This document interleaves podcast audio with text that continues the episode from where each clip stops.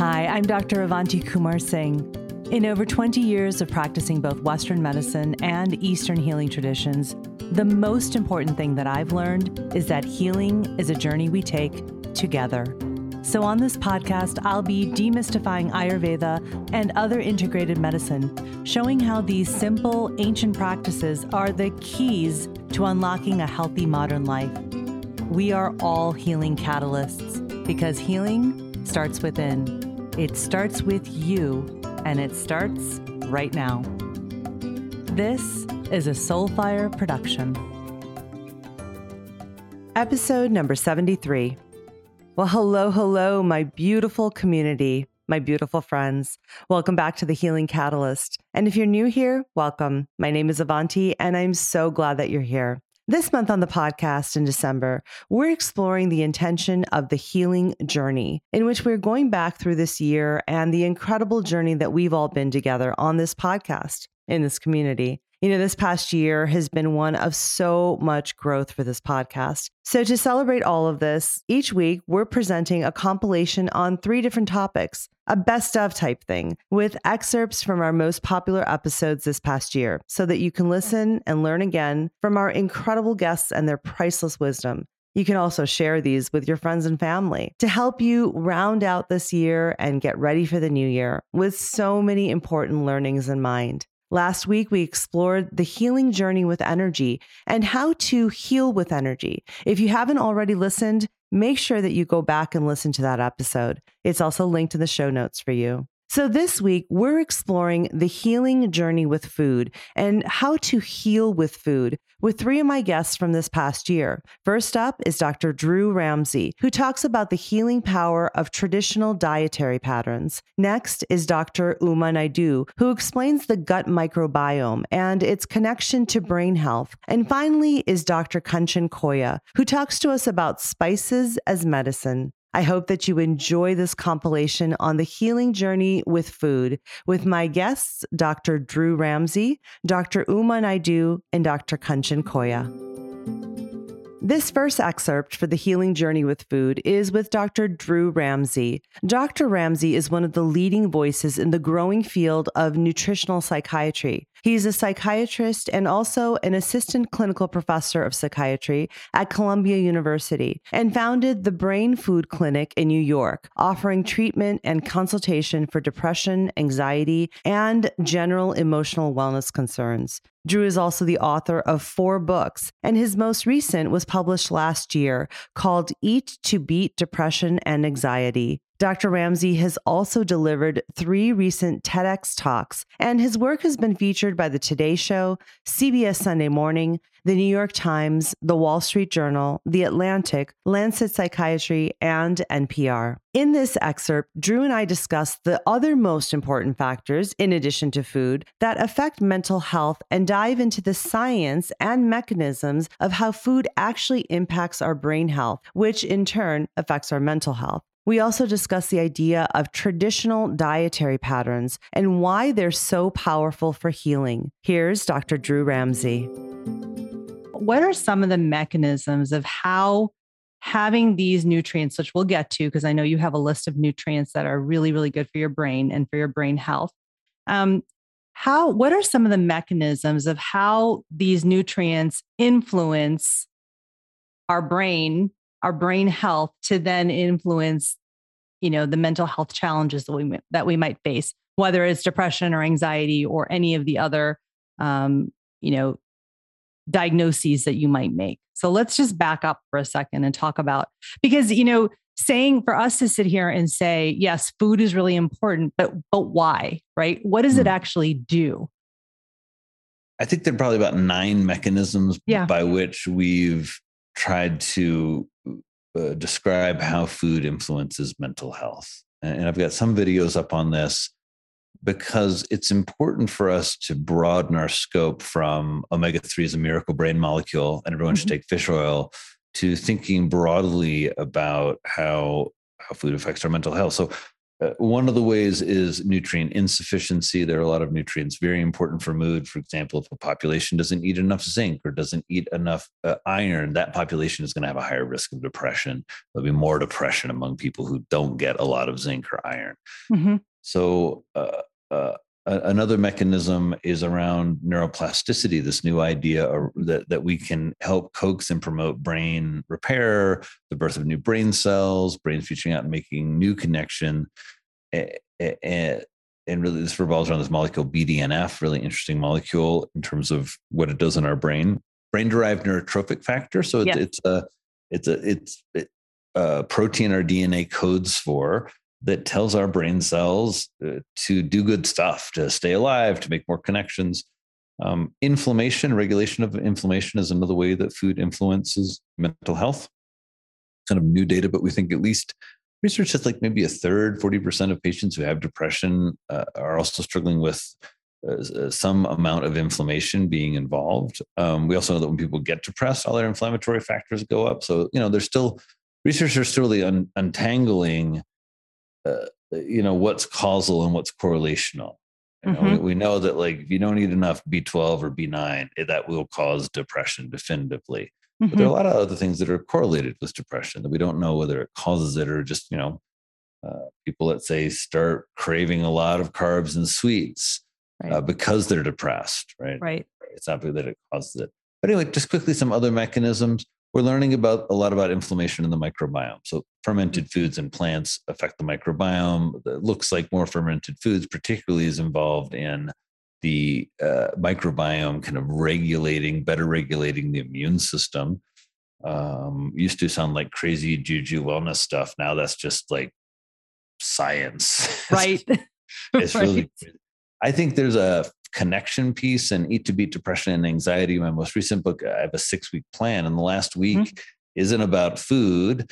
It's about connecting with your uh, food community connecting with people in your life around food about forming more connections with you your food supply and your food community. So i think that's a big part of it that when we you know when we go out to, the other night i finished work and my wife called and said hey we're meeting this other family. Let's, and we all went out to pizza and you know i just like was uh, the, the just the banter the fun the right so those those are the kind of things that again that's great for my mental health right. i could have stayed home and eaten some wild salmon i you know pizza's not the best brain food but like which right. one's better for my, my, exactly. my, mental health the pizza was in that yes. situation yes. full on gluten yes. cheese sausage because I, i'm in this non-isolated internet there was also a delicious salad and some great kombucha so don't worry right. i got some brain foods in there but right just as an example that, that so, so connections yeah. uh, i think there's a food sibo effect as i call it which is that when i establish a set of food rules and avanti follows them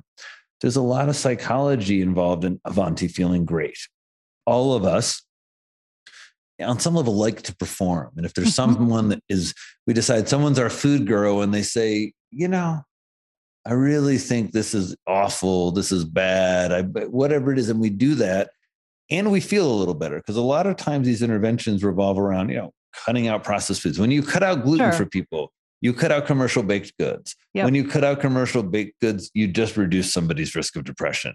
Exactly. Period. Yes. Eh, period. They're highly correlated with depression. So it, it, it's um so food SIBO effects, I think, are real, and I think they're welcome. I, I, like the idea that we feel good when we make choices according to a set of values that we believe are going to help our health. We can never know.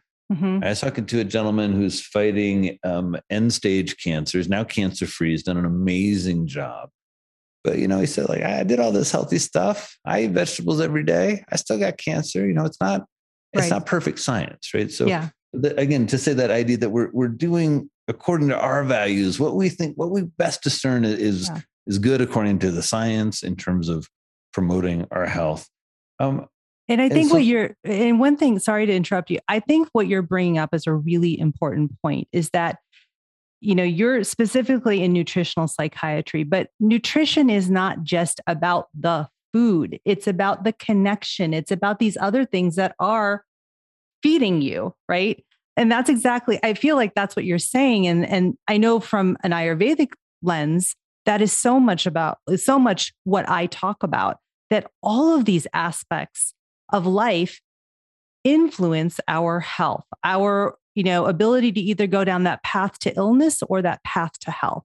And connection, relationships are one of those things. So you know, and, and for and, culture, right? I'd be really interested to hear, Avanti, a, a little about your your experience as an eater, because I think so many eaters are in this either mixed culture mm-hmm. from from a mix of cultures, and so defining it for themselves is a little challenging, or have been displaced from their culture mm-hmm. for for whatever you know reasons. Some some good, some not, right? Uh, so, uh, and, I, and I'm wondering for you the kind of connection between the traditional foods of your family and your mental health. It's a really good point. Uh, you know, I grew up eating mostly Indian food, home cooked Indian food that my mom would make. My mom was a homemaker. And, you know, of course, it's not a coincidence that for the first 18 years of my life, when I was living at home, I had no mental health challenges. Um, now, of course, you know, a lot of my struggles with depression re- and even anxiety started when I was in my medical training, which you know we can get on. That's that's a whole nother reason that that's like know, that's like baseline. I mean, like, I mean that's, that's baseline. like, yeah, exactly. Really a... but it also correlates with me not eating a lot of those traditional foods that I grew up with, right? And and uh, adopting a very Western diet that didn't have a lot of those spices and those anti-inflammatory you know, you, I'm sorry to interview. you do the opposite of the studies, right? All of the studies are we're going to take people on a crappy Western diet and we're going to put them on a traditional right. diet. You go from eating this traditional diet, we, you know, literally right. we'd all prescribe for mental health, yeah, and to this like Western diet. Right. And it and it correlates exactly with my you know, as soon as the depression and anxiety started to show up for me as a young adult, you know, a new mom, newly married, all of those things all of those things had an impact, but definitely there is a connection there. And, you know, it's actually interesting because I, I was reading your work and you have this concept of traditional dietary patterns, which I find really fascinating for this exact reason. Can you tell us more about sort of what you mean by that, the traditional dietary patterns?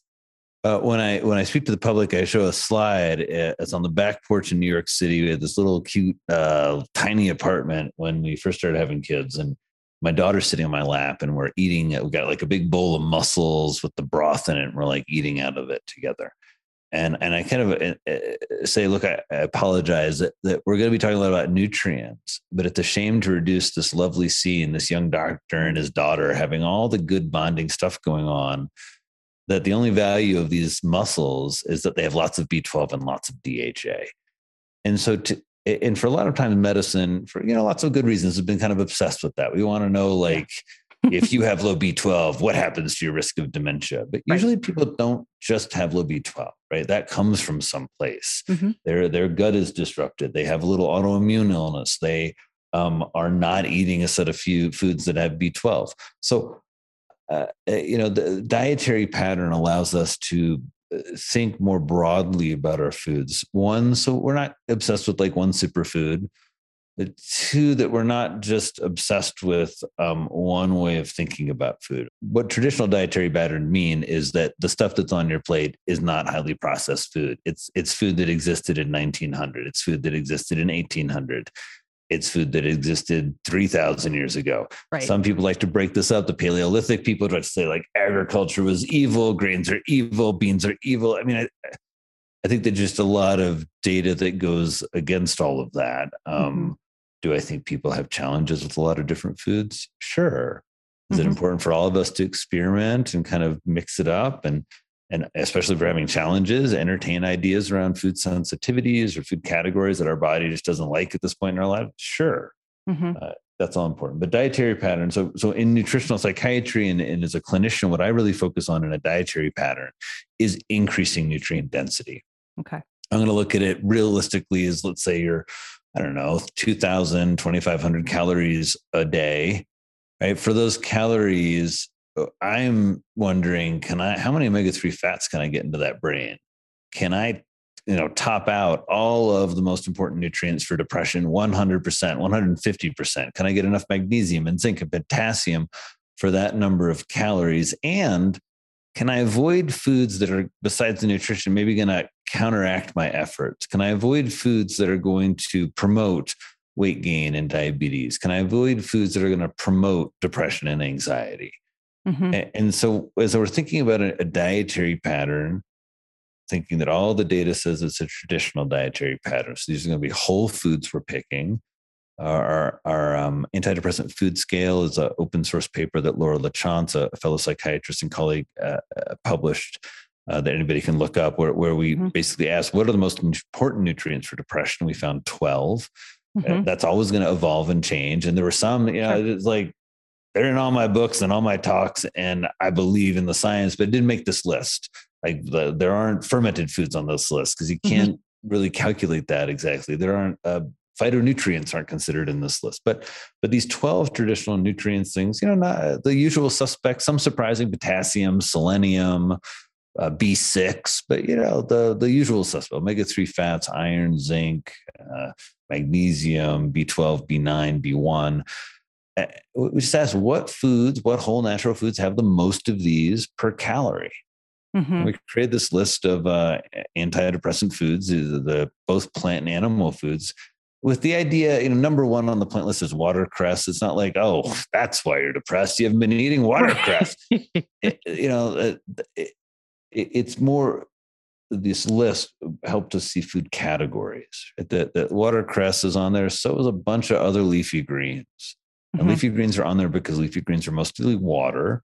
They've got a lot of nutrition, lots of different nutrients, lots of vitamin C, lots of uh, folate, some fiber, uh, uh, uh you know, a bunch of interesting phytonutrients.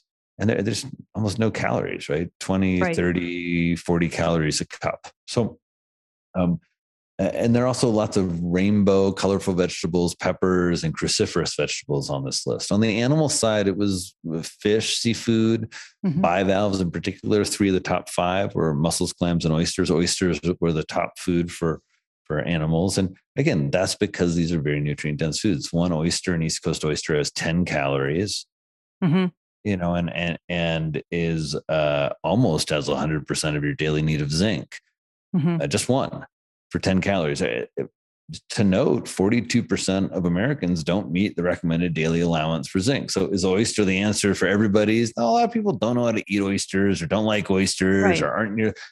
But that said, it's never been a food that's been promoted or recommended or encouraged based on the fact that it has all of these nutrients that our brain needs. And that for the most part, human brains have always eaten these foods. So, um, but that's a long-winded explanation to dietary pattern. There's a lot of different ways. Right now, that in, in there's like a dietary pattern. It's like it's there's a vegan dietary pattern or there's a carnivore dietary pattern. You better pick one soon, folks, because mm-hmm. I mean, I really it's become so. um I guess you know, mostly sad to me that the nuance of nutrition, personal nutrition, the nuance of animals within our ecosystem, food system, the way that there are multiple different roles that those those play for us, right, and multiple different ethical challenges for us besides. Uh, you know, some some of maybe the obvious ones. You know, uh, that are certainly the way we do meat now for a lot right. of folks is not is not a win. Yeah, uh, uh but uh, it's just sad to me that instead of focusing on mental health, instead of focusing on food security, instead of focusing on the deep connections that food can provide us, mm-hmm. it's become this really polarizing thing. Right. You know, filled with a lot of misin. Lot, gosh, there's so much information, Avanti. Can you believe how much? Have you seen so much misinformation about kale? I mean, you're a doctor. Like literally, yeah. kale. If you Google low oxalate diet, kale is like top of like you will be put on kale. People like, what leafy green can I get that doesn't have oxalates? It's like kale, kale or bok choy, but kale. So the idea that you know somehow the internet's full of all this stuff that like kale's filled with anti-nutrients that sucks all the nutrition out of it. I mean, it's really uh right. I, I think it just goes to show you some people don't realize how confused folks are and how important it is whenever someone has a platform to be really responsible yes. when we think about recommendations when it comes right. to uh, human health. But yeah, I agree. And, you know, I think, you, again, you're getting to a point that I, I really talk a lot about with, you know, my students and my clients and, you know, people that I teach, um, which is, you know, everything is good, not everything is good for everyone. and mm-hmm. that, no, you know, there is, point. you know, there is no one set way to eat and it is very personalized but there are some general things that we can all follow which is i think what you're getting at with this traditional dietary pa- pattern which is to go back to the way that our grandmothers and great grandmothers and grandfathers ate which is you know as balanced as they could with a lot of whole foods that came from the earth that were not processed and doing a variety of foods, right? I mean, that's what I'm hearing. And also, depending culturally, right? I'm South Asian. I came from a family that was vegetarian uh, religiously. And so we didn't eat a lot of, I mean, there was no animal protein, there was no animal sources of these nutrients. And that's what I grew up with, right?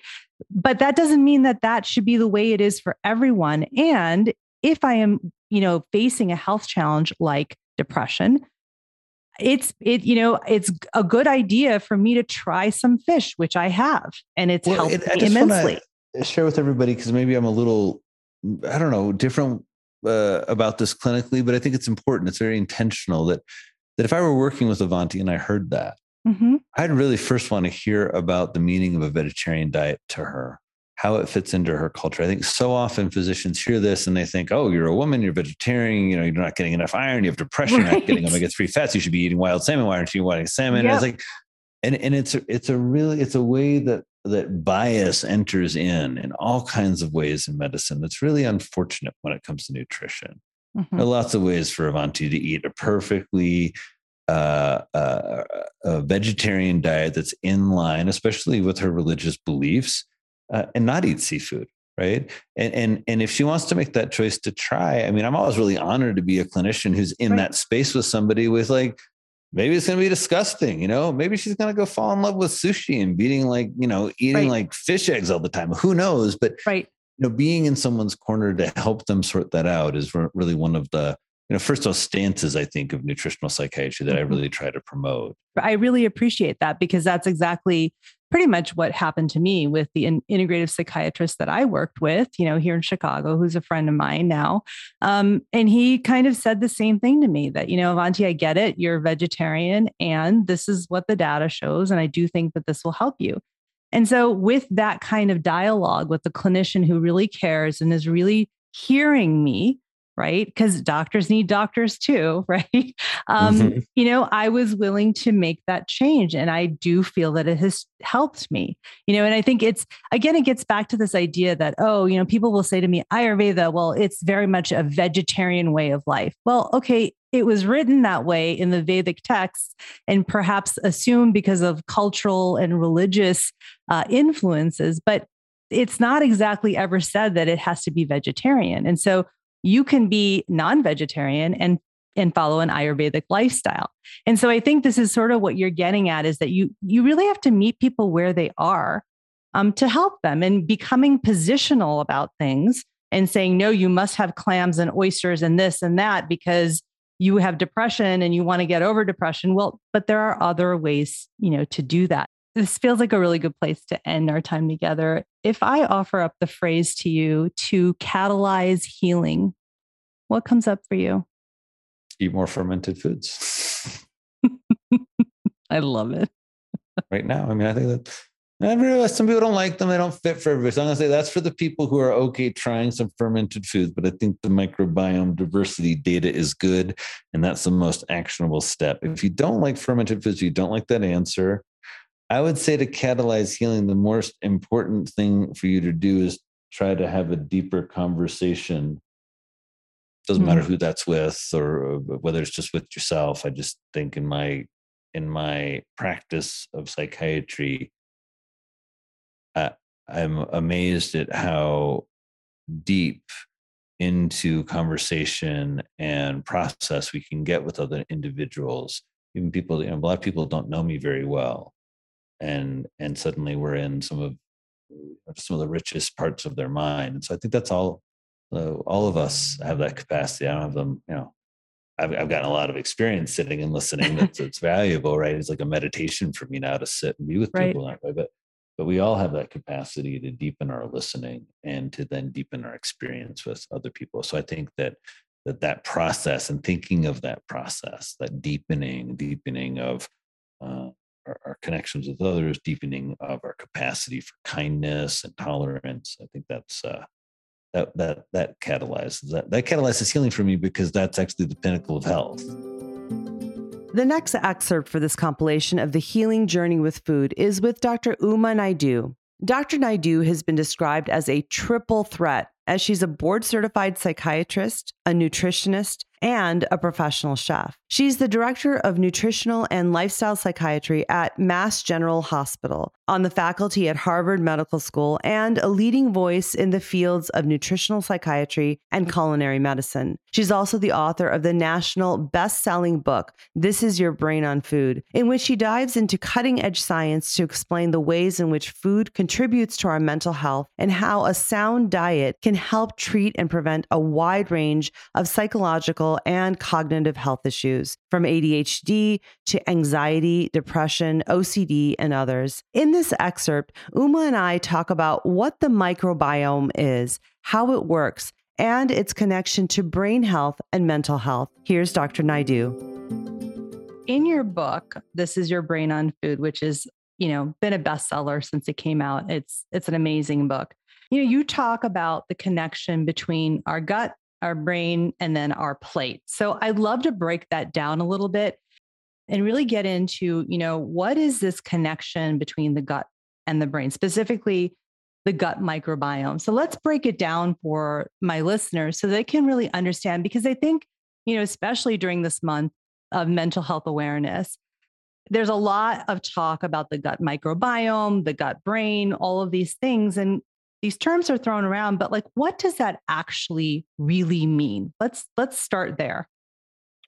I think that's a great question. So the if you think about the gut itself the gut is part of the digestive tract and neuroscience in the last two decades has shown us that uh, there are about 39 odd trillion microbes that live in the gut. When we talk about the genetic material associated with them we call it the gut microbiome so these microbes live in the gut. There are five different types. Most studied are bacteria. That's why we tend to talk about them more often. But the gut and the brain are also connected. And these are organs that are far apart in the body. We wouldn't think that they're connected, but they actually arise from the exact same cells in the human embryo. They divide up to form these two organs.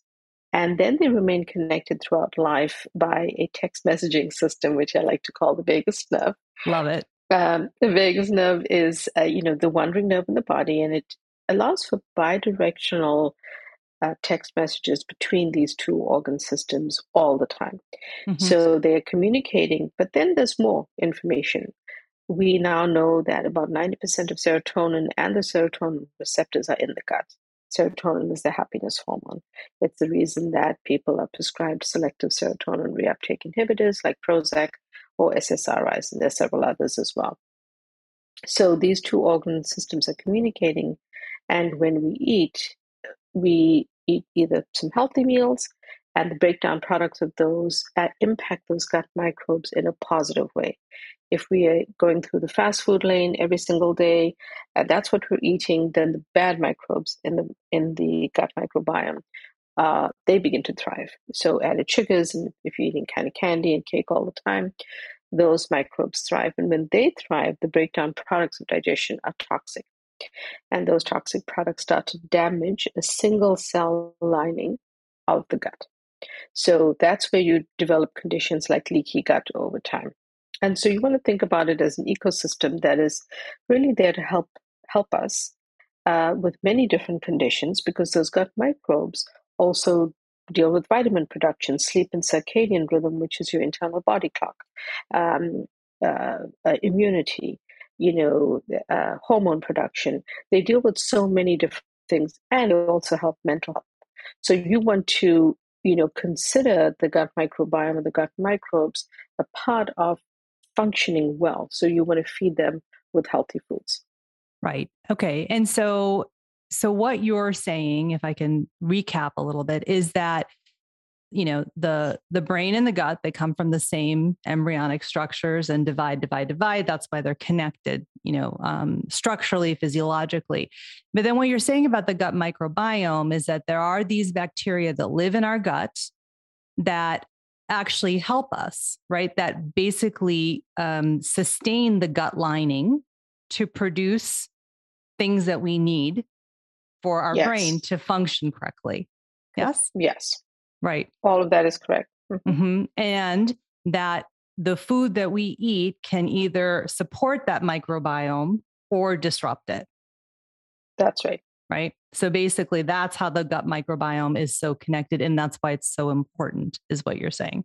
It's super important because those microbes are dealing not just with mental health, they're dealing with pretty much all the systems in our body. Mm-hmm. What's newer that we've understood is that these microbes are so closely involved in our mental health function. And, um, you know, we want to we want to take care of them for for all good reasons. Right. And so let's talk a little bit more maybe about the the gut mi- microbiome and sort of what are some of the components of that microbiome that um, that have been studied that we're seeing there's a connection between either mental health challenges or any other challenges. What are some of the the, the science there? Right. So one of the conditions we talked about the good microbes and the bad microbes and we talked about how they can be nurtured or or or fed with uh, more negative products that break mm-hmm. down. When when you get a buildup of those negative products bad microbes are thriving um, they create more toxic uh, breakdown products. They damage the single cell lining. And that's when you get conditions like leaky gut develop over time, but that's also called intestinal permeability. What's also happening in the gut is there becomes this imbalance of good and bad microbes, and that is called dysbiosis. Through the process of dysbiosis, a lot of things can happen. I have seen in individuals, and remember, this is not immediate, although microbes respond, bacteria and microbes respond within two hours to, to food, to stress, to many different things. You don't necessarily see those changes immediately.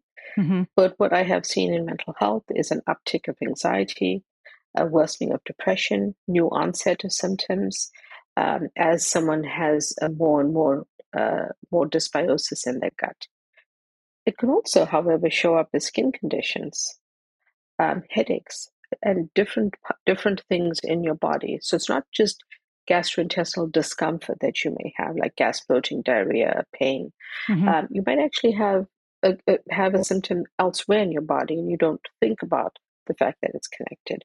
So you, I, the more and more that I'm studying the gut microbiome, the more I feel like it's it's almost like a central um, area of the body. So the brain is brain, of course, can controls everything. But the gut is really considered the second brain because of the number of nerves um, in the enteric nervous system that that's around it and that work there. And and the more I think about it and, and learn about it, the more I see how it is involved in so much in our body. Yeah. Especially our mental health. Yeah. And so it's so interesting, you know, we're both South Asian. And so it it it goes back to Ayurveda, right? That the digestion was always the central uh, aspect. And that is where we always start is with the digestion. So we knew this somehow many, many thousands of years ago. Ayurveda has known it. Um, Hippocrates knew that there's a connection. Mm-hmm. This, the, the sort of, I suppose, the Western-based research had to follow. And yes. um, you know, I, I feel like many individuals who've either practiced Ayurveda who or who have really paid attention even to digestion.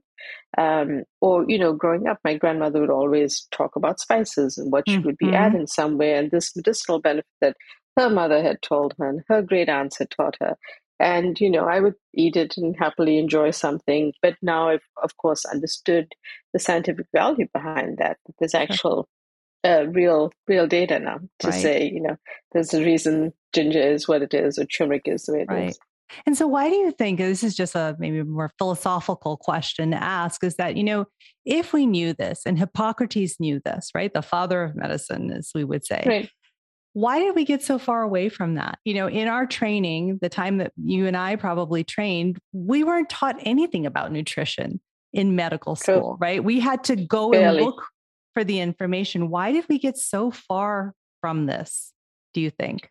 I feel that certainly in the United States, certain things happened. There's the industrialization of food, mm-hmm. um, farming and agriculture changed.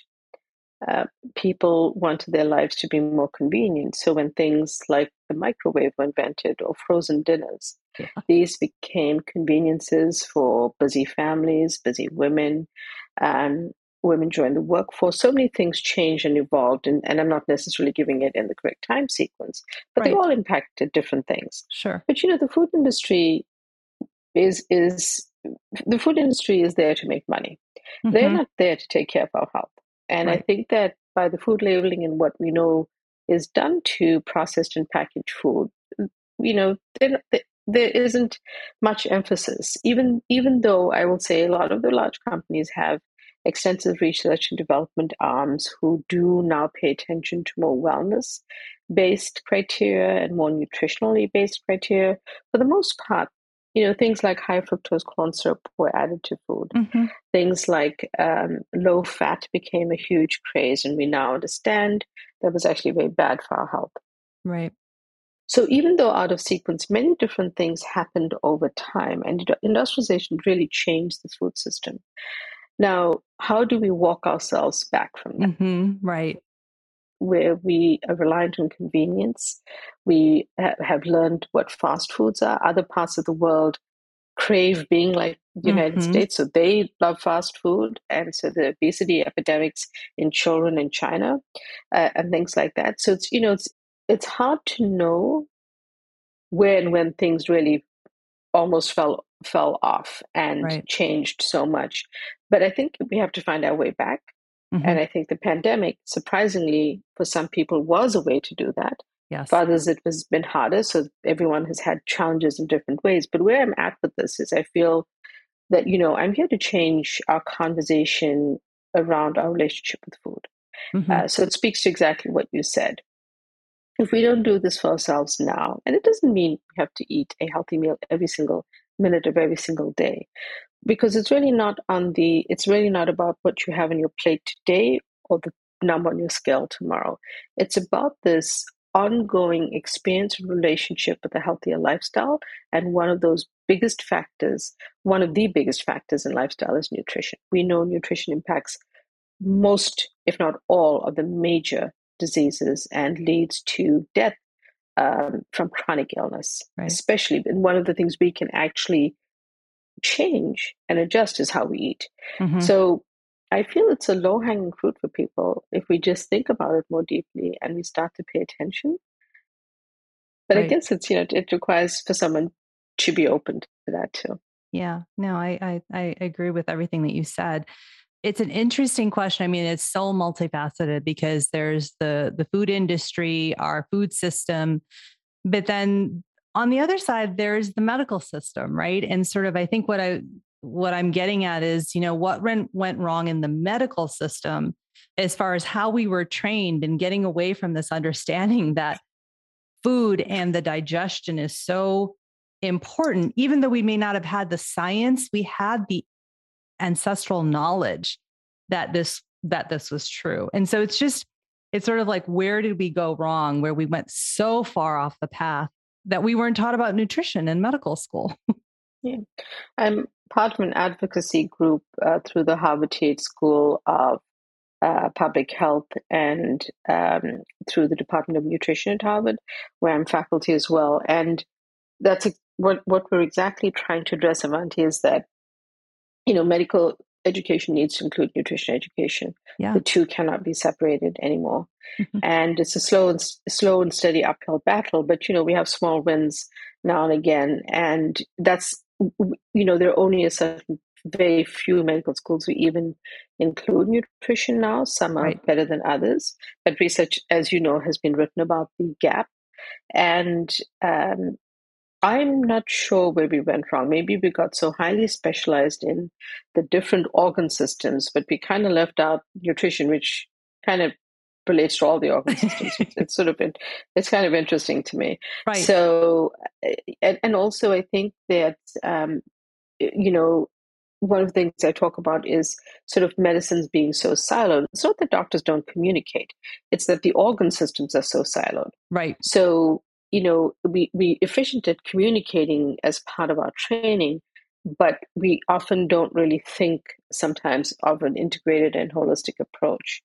And really, I feel like the way that I work in mental health has been based on my my cultural heritage, how I was raised, how I was raised to think. Mm-hmm. And so it was always important to me, you know, I, I will say simple things to to individuals and they some some grasp it and some don't. You know, having a sense of community, eating with your family, sitting down to eat, being mindful when you eat, shutting the television off, right. not having your phone buzzing. You know, while there, there are days I have that going on in my life, I know it's not ideal and I try more often than not to move towards that healthier norm because it's not just the food on the plate, right? Yeah. It's, it's everything that surrounds that because that helps. We know that when we are less stressed, we eat healthier. Uh, but when we're more stressed, we make those unfortunate choices because right. stress ha- stress precipitates habit circuits in the brain. So it's all of this. It's all of those things. Yeah, no, I I, I appreciate you indulging me in that difficult question because there's not an easy answer, but it's just, you know, interesting to think about. What are some of the connections between, you know, gut health and then brain health as it relates to some of these memory and brain fog types of issues? I think the conversation in Alzheimer's, where that needs to change in relation to food, is the fact that we think of Alzheimer's and cognitive disorders as a disease of our parents, our grandparents, our mother in laws, our mm-hmm. aunts and uncles, when in fact there are subtle brain changes that occur very early on, which may or may not lead to Alzheimer's or cognitive disorders. Mm-hmm. But those brain changes early on can be reversed by how we eat and our lifestyle factors. So neuroinflammation gets set up. And the one thing we can do with neuroinflammation is change how we're eating. So that's a powerful thing to know. That, of course, does not exclude the fact that we don't have a cure or that we um, we we we know and we research every single day more and more that we can about Alzheimer's.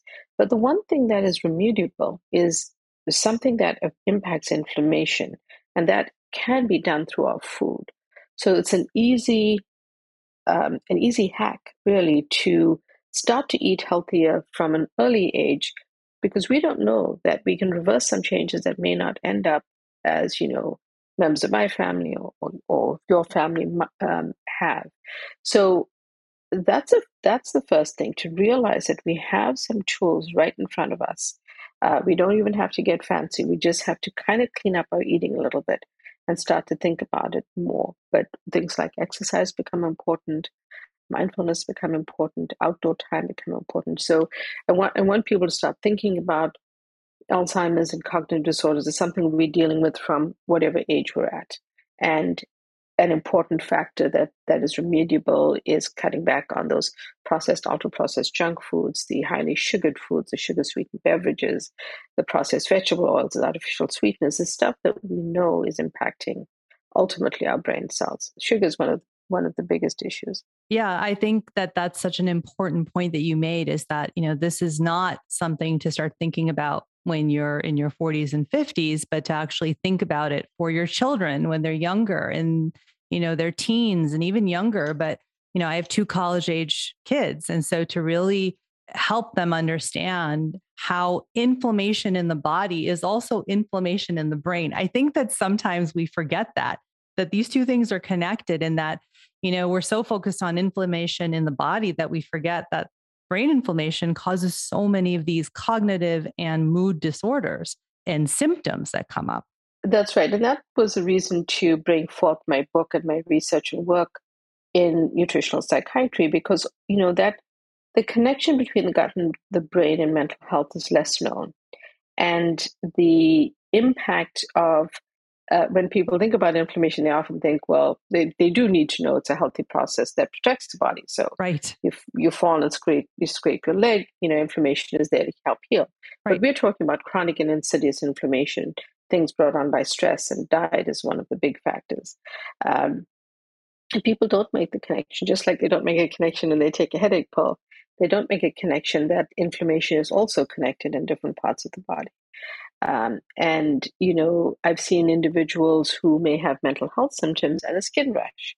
And, you know, over time, by helping to reduce inflammation, we know that we can help our guts heal and sort of get to a better place in 28 days, depending on the severity of your dysbiosis. Yes. Could be different for each person, but we know it takes about that time. But if they consistently do that, I've I've seen individuals over time improve with skin rashes along with mental health symptoms. So mm-hmm. you know, it's connected. Everything is. Yeah. It, it, we need to think about it in that way. Yeah, absolutely. I think it's a it's a beautiful point to bring up that you know again you can add some of these things into your diet that are anti-inflammatory, antioxidant to help with your brain health, to help with your mood, help with the dysbiosis that's going on in your gut, and it's all going to help not only your cognitive function and your mood, but also these other issues that you might be having. And so it's like I mean, it's sort of in a way the miracle cure to help with so many different things is what's on our plate, right? It's much more powerful. Yeah, it's extremely powerful. And it's powerful not only to say it in that way, but I think it's powerful because, as you said before, it gives patients, it gives people something to work with. It gives them something that they can say, okay, I can take this back in my hands and I can do something, right? I can actually do something that's going to help my health. I may not know exactly how it's going to work, but I know it's going to start to shift things. You know, you mentioned 28 days. So, you know, you are in clinical practice and you've been seeing thousands of patients probably by now. How long does it usually take for something, a plan where you are shifting your diet and your dietary practice? How long does it take to start seeing some effects? so I've had I've had people have different responses, and part of this mm-hmm. is also based on the fact that the microbiome is like a thumbprint, right? So it's different for each individual. Yes. So more and more in my practice, Vanti, from from more generalized plans, I've really moved into many m- much more precision medicine and sort of mm-hmm. individualized mm-hmm. nutritional psychiatry plans. A general guidance, though, is I'll have people contacting me after within a week saying, "I'm starting to feel better." Wow. I, I made these changes and these few changes, and I'm really starting to notice I'm either sleeping better or my mm. digestion is getting mm. better or I'm feeling less foggy. Mm. And this, but it also, but in general, it's a, it usually, I, I feel comfortable saying within three weeks to a month, you're starting to really gain traction with the changes because these are not, this is not the, the headache pill that works in 10 minutes, right? Or 20 right. minutes. This does take time it's um, that's why you know I say to people, if it's your birthday and you want a piece of cake, it's okay. I just don't want you eating that piece of cake every single day because right. that's when the piece of cake becomes your lifestyle habit versus the opposite, right? Exactly. The the healthier habits becoming your everyday life. Um, so I've, I've I've had a varied number of uh, responses, but some people um, within you know week to 10 days start to do well or notice changes i should say but usually they those changes really start to impact their condition within two weeks to a month that's amazing. I mean, even for you to say that, yeah, it may not be as fast as a headache pill that you take and, you know, an hour later you're feeling better. But for something to be able to shift how you are feeling in two to four weeks is pretty incredible. I just want to sort of like click into that and highlight that that that is an incredible response and that's very very powerful and very doable. You know, we can do anything for 2 weeks. We can do it anything for 2 weeks and what happens is the more that our bodies get used to it and I mentioned those individuals who called and contact me within a week that's when the uh, when the momentum sets in. Yes. People want to do more. The listeners can't see you, but there's a huge smile on your face as we're talking about the power of seeing these changes in patients within two to four weeks. There's nothing more gratifying as as a as a practitioner than to see the transformation that happens um, for patients, you know, and how they feel so empowered. So I really, I really love that. And your smile is huge. So um, I know that you're really, that's why you're doing the work that you're doing. And so this feels like a good place to end our time together. And so if I offer up the phrase to catalyze healing, what comes up for you? To catalyze healing, pay attention to what's on your plate. You know, pay attention what you're eating. because it's it's sort of the theme of what we've spoken about today in terms of if we we can pay attention identify it, we can actually create a catalyst towards our better better health. The last excerpt in this compilation of the healing journey with food is with Dr. Kanchan Koya. Dr. Koya has a PhD in molecular biology from Harvard Medical School, which she combines with her training from the Institute of Integrative Nutrition to elevate the health of families with science and flavor. Kanchan, who many of you know as Chief Spice Mama on Instagram, is also the founder of Spice Spice Baby, which brings to light the science based benefits of ancient spices and inspires their use use in kids and families' foods in simple and delicious ways. In this excerpt, we talk about the history of spices, the bioactive ingredients in spices, and the emerging data and studies showing the clear health benefits of culinary doses of spices. Dr. Koya also dives into the five beginner spices that she recommends, along with the health benefits and how to use them. Here's Dr. Koya. Grew up with this ancient wisdom. I don't know that I connected the dots yet in my head about sort of molecular biology and science and food and health, but all these things were of interest to me in parallel. And then when I was at my lab at Harvard Medical School studying cancer biology, um, my lab began to do a screen looking at the effects of certain molecular compounds on cancer cells. And one of the compounds in the screen that I was involved with involved with was curcumin, which is the bioactive compound in turmeric. And I have to say, I vividly remember that moment because I was like, wait, what? Turmeric? Like, my entire family reveres turmeric and thinks right. it's this cure all for everything. Right. You know, you have a burn wound, you put turmeric on it. You have a sore throat, you gargle with turmeric and sea salt. You drink golden milk. You you eat it often. Like it's considered this panacea when it comes to Ayurveda. And I only real, learned later on that Ayurveda actually has a term for it called Jayanti, which means that which can cure everything. Mm-hmm.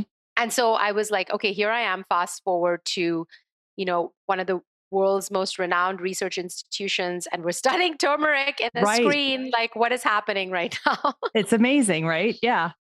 Yeah it was really a full circle moment. I had rolled my eyes at a lot of the ancient wisdom as a kid in india. It was too yep. close to home. I took it for granted. And here i was suddenly being like okay there might be something to all this intuitive knowledge that our ancestors had around these incredible natural ingredients.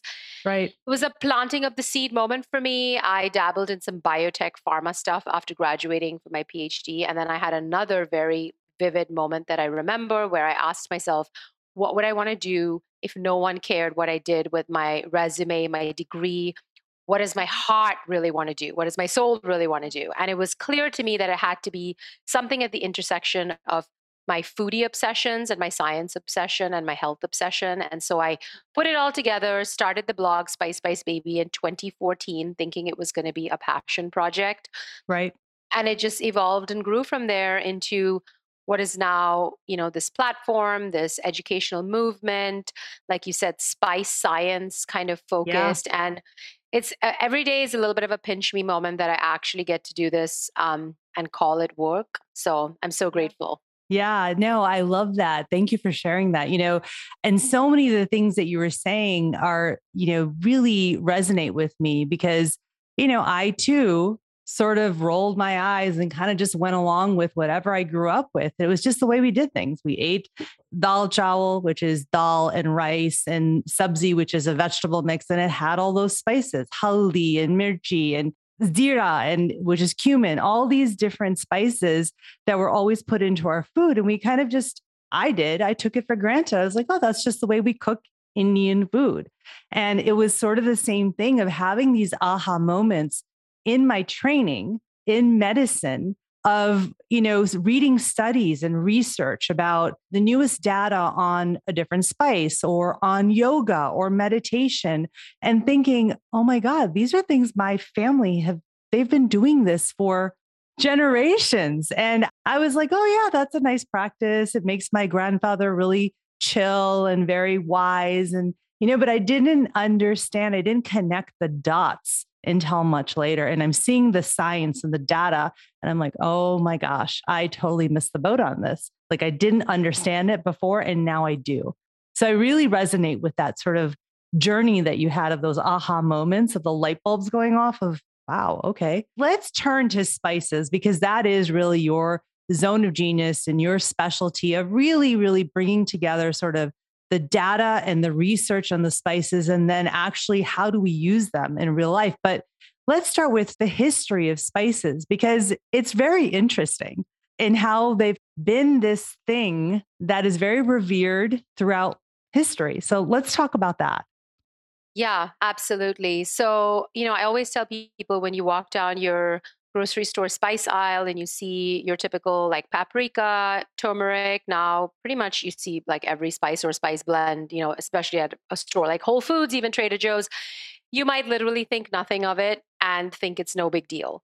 But if you go back thousands of years ago, spices literally shaped humanity's kind of geography and history in really profound ways. They were prized commodity crops the quest for their kind of control and distribution literally led to wars. Um, you know, Christopher Columbus was supposedly looking for spices when he accidentally stumbled upon the shores of America. I mean, obviously, that's a whole complicated, you know, history, but even um, the colonizers who stumbled upon the coast of India were looking for spices. And there is this story that apparently they leapt off the ship on the coast of Kerala and said, you know, um, for Christ and spices or something like that. Mm-hmm. So these crops were revered by people who understood their value. So they were used back in the day for so many different reasons. They were used as medicine, but they were also used in food preservation because refrigeration wasn't really a thing. So adding spices to especially like foods that tend to spoil easily was a way to prolong their shelf life. They were also incredible they are incredibly tricky to grow.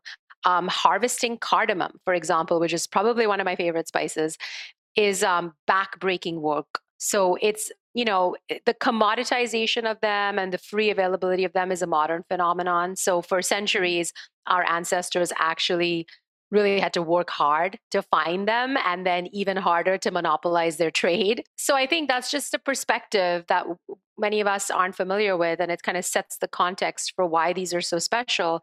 And then if you look at, you know, ancient medical systems, of course you know better than anyone else, Ayurveda has revered spices and herbs for centuries mm-hmm. as medicine. And I think what makes spices really unique compared to other functional foods found in nature, we know pretty much everything that we get from nature has some incredible health benefit on our bodies. You can find you know something positive as long as it's a whole food from nature. Spices i think are unique in that they're very concentrated sources of these beneficial compounds. Now we have terminology for it. You know back then in ayurveda it was jayanti. Now we know it's polyphenols and phytochemicals or bioflavonols or whatever chemistry speak you want to put around basically these plant based compounds that seem to be very concentrated in spices. And what is very exciting to me is when I first started this work and started diving into the literature and the research, yes, I found lots of interesting data on spices and their benefits, different compounds they have, their antioxidant properties, or their ability to fight inflammation. But a lot of these studies were focused on kind of test tube model. So it would be isolating compounds from spices or using large amounts of spice in a test tube setting. And you had to wonder how relevant is this in the right. context of the whole human body. So I was always very cautious about interpreting the modern science around spice benefits. But I have to say, the last couple of years have shown some really cool studies in humans, randomized controlled spice studies in humans, which we've never really had, Right. And I can talk about why I think that is. You know, I think yeah. it's an understudied class of plant compounds, probably because there isn't a ton of incentive to study something that you can't really patent.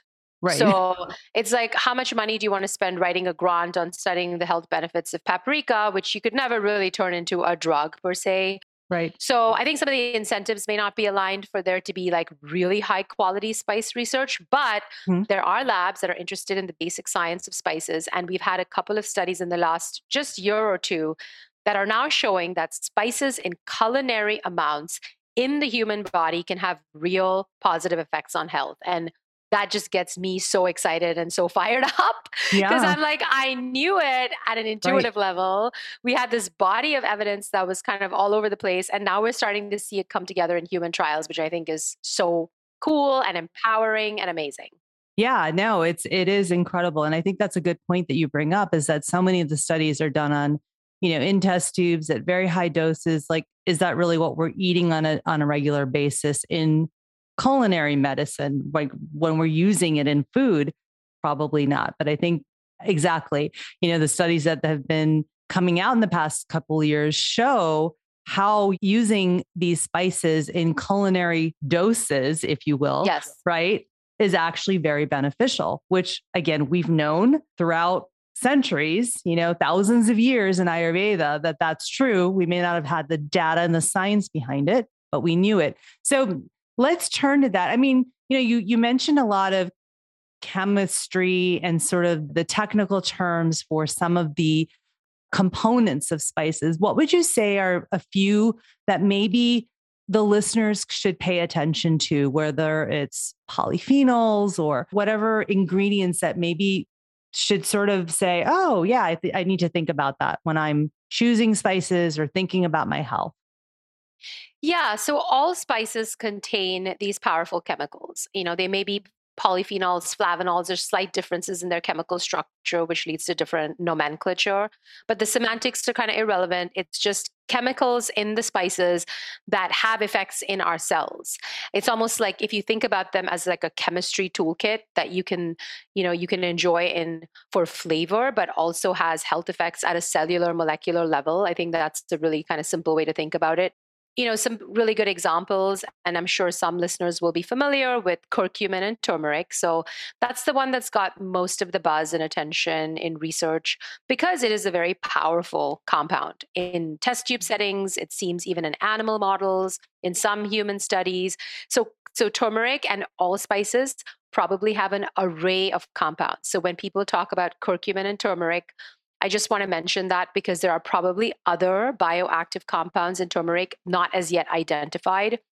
Um, and we know that the whole turmeric spice has benefits beyond just the curcumin component. Those kinds of studies have been done. And I think that's a nice reminder that yes. while we do break down these spices into these components, ultimately what makes them really potent is the entire spice. Just like you know, eating one molecule from a leafy green vegetable versus eating the entire leafy green vegetable. Yeah. And I think you're bringing up a really good point. I know we talked about this last week when we met, which is why I asked you that question, kind of leading. But the point is, is that you were making even last week is that, you know, we get very hyper focused on the specific chemical or bioactive ingredient because we can test it in mm-hmm. Western medicine. And that's fine.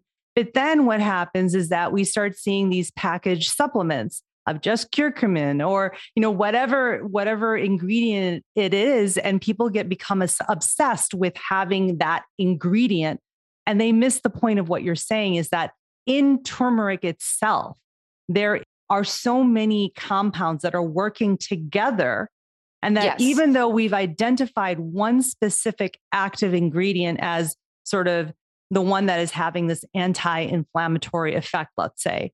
That doesn't mean that everything else in there isn't also creating a more powerful anti inflammatory effect. And so I sort of want to click into that point, which is don't get so focused on the individual bioactive ingredient in a plant food or a whole food or a spice that you miss the point of eating the full molecule, you know, the whole thing yes. together.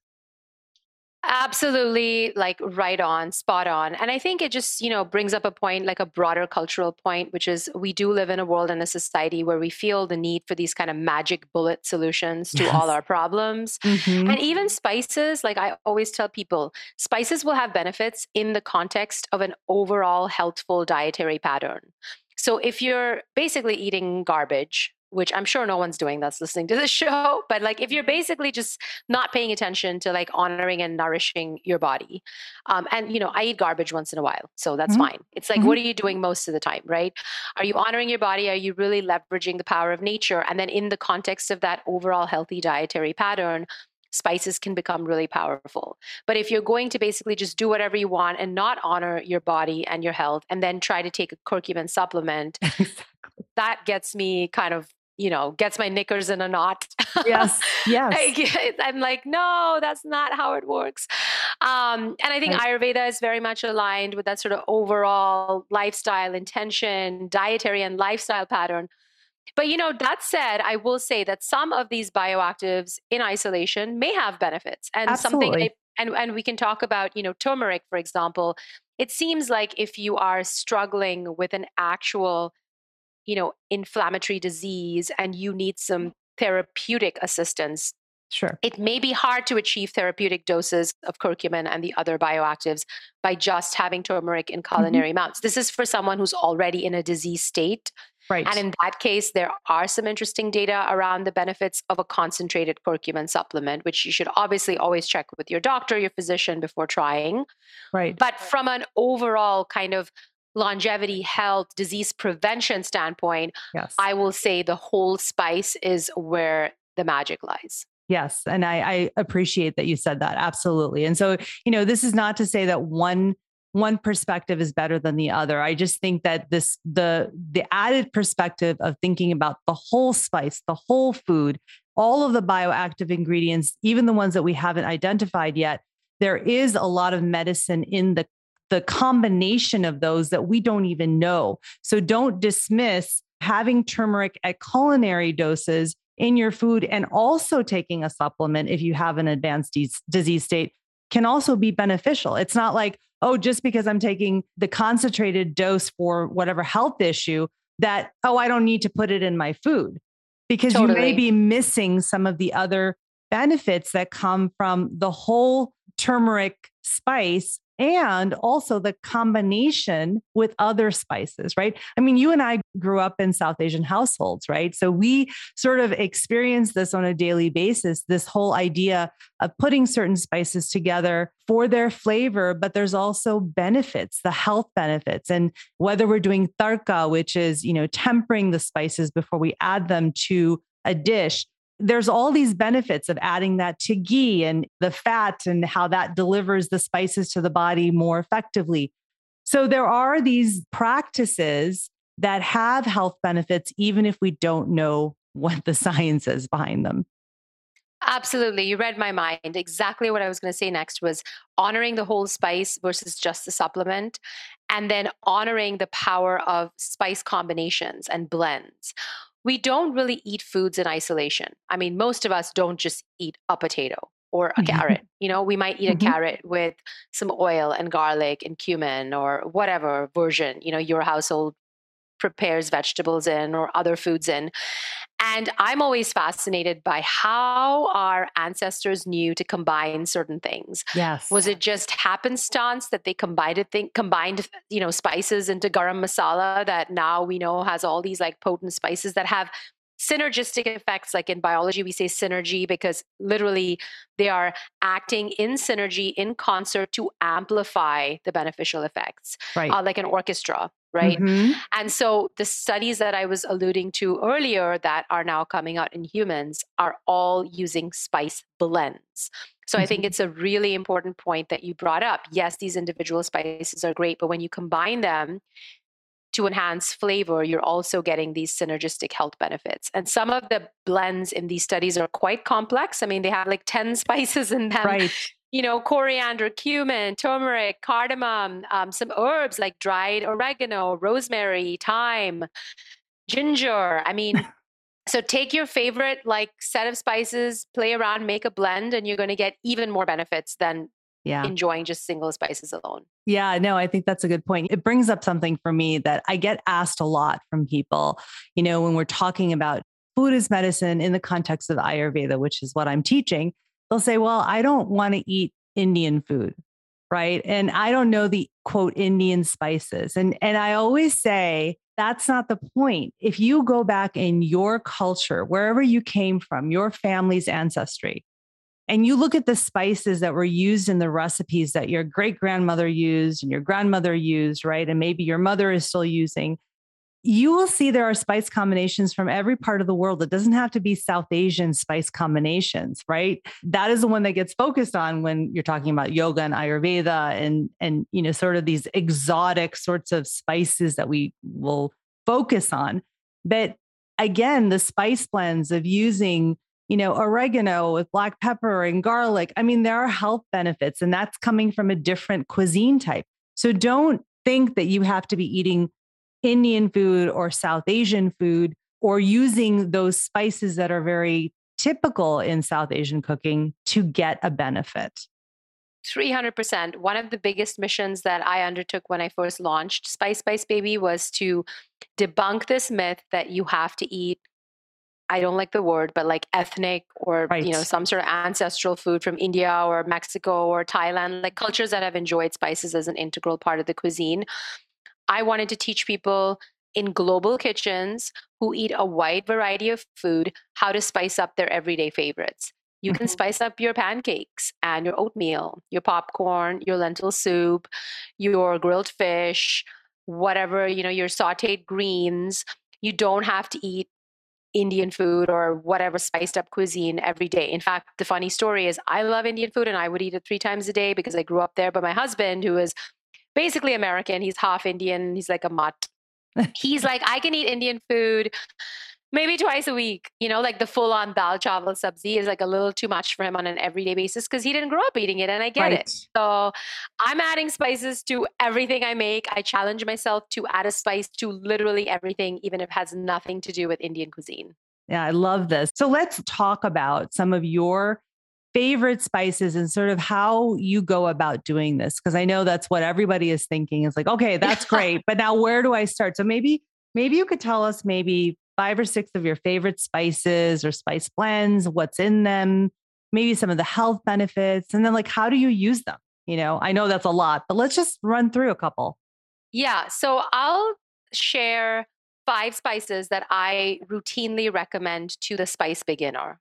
Okay. Um, having me pick my favorite spices is a whole nother show. That's like too much. Okay. like picking a favorite child. But yeah. um, so yeah, I mean, I have I picked these five spices because I think they're incredibly versatile. They're easy to use in all kinds of food, not just Indian or whatever cuisine. Um, and they have health benefits. So number one would be turmeric. Um, I think people don't appreciate the versatility as much as they should. It's it's so gentle on the palate. It doesn't have an overwhelming flavor. You can add it to literally everything, sweet or savory. And you know, it really does have some beautiful science backed benefits and more and more research emerging around that. So that would be number one. Um, and we'll talk a little bit about how to use it maybe once i've listed the five yeah sure the second second would be cinnamon i think everyone's familiar with cinnamon it's the holiday spice i always challenge people to think beyond desserts and holiday treats when it comes to cinnamon a lot of cultures use cinnamon in savory dishes. Try adding it to your lentil or meat bolognese. Try adding it to a lentil soup. You know, um, it's it's really more versatile than we give it credit for. Important to note with cinnamon is that if you are using it often and in large amounts, you want to try to find the true cinnamon variety, which comes from the island country Sri Lanka. It's also sometimes called Ceylon cinnamon because Sri Lanka is called Ceylon. Mm-hmm. And the reason you want to do that is because regular cinnamon or the cassia variety does have a compound called coumarin, which at high enough doses can cause some liver toxicity. So it's not a big deal if you're eating cinnamon once in a while, but if you're somebody that's like routinely putting like half a teaspoon in your smoothie or your oatmeal, it's worth going out of your way to just go online and find true or Ceylon cinnamon. Okay. Um, so that's number two. Number three would be anything in the chili pepper family. And I know people kind of recoil at this a little bit because one of the biggest misconceptions is that spices are spicy and I don't like spicy food. So, how do I eat spices and enjoy their benefits? And that's why I bring up the pepper family because there's a whole array of spices in the chili pepper family, some of which aren't spicy at all Case in point is paprika, right? Mm-hmm. So paprika comes from the bell pepper, which is the sweet pepper. You can get sweet paprika. Sometimes it's smoked to get smoked paprika. So that would be a way to enjoy some of the benefits of the chili pepper family without the heat. And then if you're like me, you can get to the like hot peppers, you know, whether it's the cayenne or the red chili pepper. The Kashmiri red chili is beautiful. Mm-hmm. It's really vibrant red and it's actually not that spicy. Like you could, that's a whole world to explore. But at least starting with paprika is a nice way to get some of that capsaicin which is the active compound in the chili pepper family. And there's a cousin in paprika, not really called capsanthin, um, which has some really beautiful anti inflammatory benefits and has been shown to interact favorably with the gut microbiome. So, third was chili. Fourth would be cardamom. Um, I just think, you know, as a child growing up in India, I would pretty much regularly accidentally bite into a whole cardamom pod in some rice dish or curry that my aunts or my mom made. And I would be like, oh my gosh, what is that? It's intense. Like if you've ever yes. bitten into the whole pod and had the seeds burst in your mouth. Yep. Um, I learned that they use cardamom in like chewing gum, like Wrigley's or whatever gum, I don't, you know, whatever Trident it's a breath freshener. It used to be used in Ayurveda as a breath freshener. So it has antibacterial properties. It's great for digestion. They say just the scent of it alone can calm nausea. So sometimes, you know, people will message me saying, How do I deal with morning sickness? I'm pregnant. I'm like, try making some cardamom tea and just the yes. scent alone might help. I mean, there's no downside, you know, even if it doesn't work. Right, absolutely. and the nicest thing about cardamom, I think, is that you can add it to sweet and savory dishes. And when you add it to sweet dishes, in my opinion, it reduces the need for additional sugar because it has almost like a dessert like luxurious floral quality to it. So I throw it into my kids' pancakes, banana bread, muffins, and then I cut back on, you know, the processed refined sugars. Right. Um, and then number five would be a spice that I didn't grow up with. That would be the only spice I would add to the Indian spice box, which is sumac. Ooh, so it comes from the yeah. It's oh my gosh, I'm obsessed with it. I eat it straight out of the jar. It comes from the Middle East. It grows on a bush. It's a vibrant kind of burgundy purple, and whenever you see that color in nature, you know you're encountering these powerful antioxidants like right. anthocyanins. Um, it's the best way to think about sumac is like lemon without the kind of liquid. And so it's like lemony, tangy, but it also has these fruity, almost wine like notes. And I like to think of it as a finishing spice. So you can put it on every single salad you ever make going forward to add color, taste, more antioxidants. Um, I love putting it on my hummus or baba ganoush. Mm-hmm. You know, on flatbread. I mean, it's an integral spice in the za'atar blend, which is prominent yes. in the Middle East. So those would be my five kind of starter spices for a global home cook. This feels like a really good place for us to end our time together. If I offer up the phrase to catalyze healing, what comes up for you? Get reconnected with nature and each other. I think mm. we're, you know, remind, I'm reminded of like the redwood trees and their lateral roots and how they are, mm. they're so interconnected. And whether we realize it or not, you know, energetically we're like Einstein that like it's vibration, it's quantum physics, we're interconnected anyway. And I think we've kind of like put ourselves into these isolated boxes and like we're stressed out and we're like on social media. I mean, that's all that's me. I'm not passing judgment on anyone else. Mm-hmm. But I think like reconnecting with each other in a deep way, not just on our devices and with nature, putting our feet on the ground, you know, finding solace and strength and groundedness by sitting in nature, taking a walk in nature. I feel like it's like we have to go back to these practices that are really who we are and we've kind of lost sight of them. Mm-hmm. And I mm-hmm. really do feel like they will be more powerful than we realize. Thanks again for listening to The Healing Catalyst. If you love what you heard, please hit follow and pass it along to a friend. And if you're feeling really inspired, please rate and review so that others can find this podcast more easily. To learn more, head to avantikumarsingh.com. And to connect with me directly, find me on Instagram at Avanti Kumar Singh. I'll be back next week and hope that you will be too. Until then, remember, with the right catalyst, you have the power to activate your own healing because healing starts within.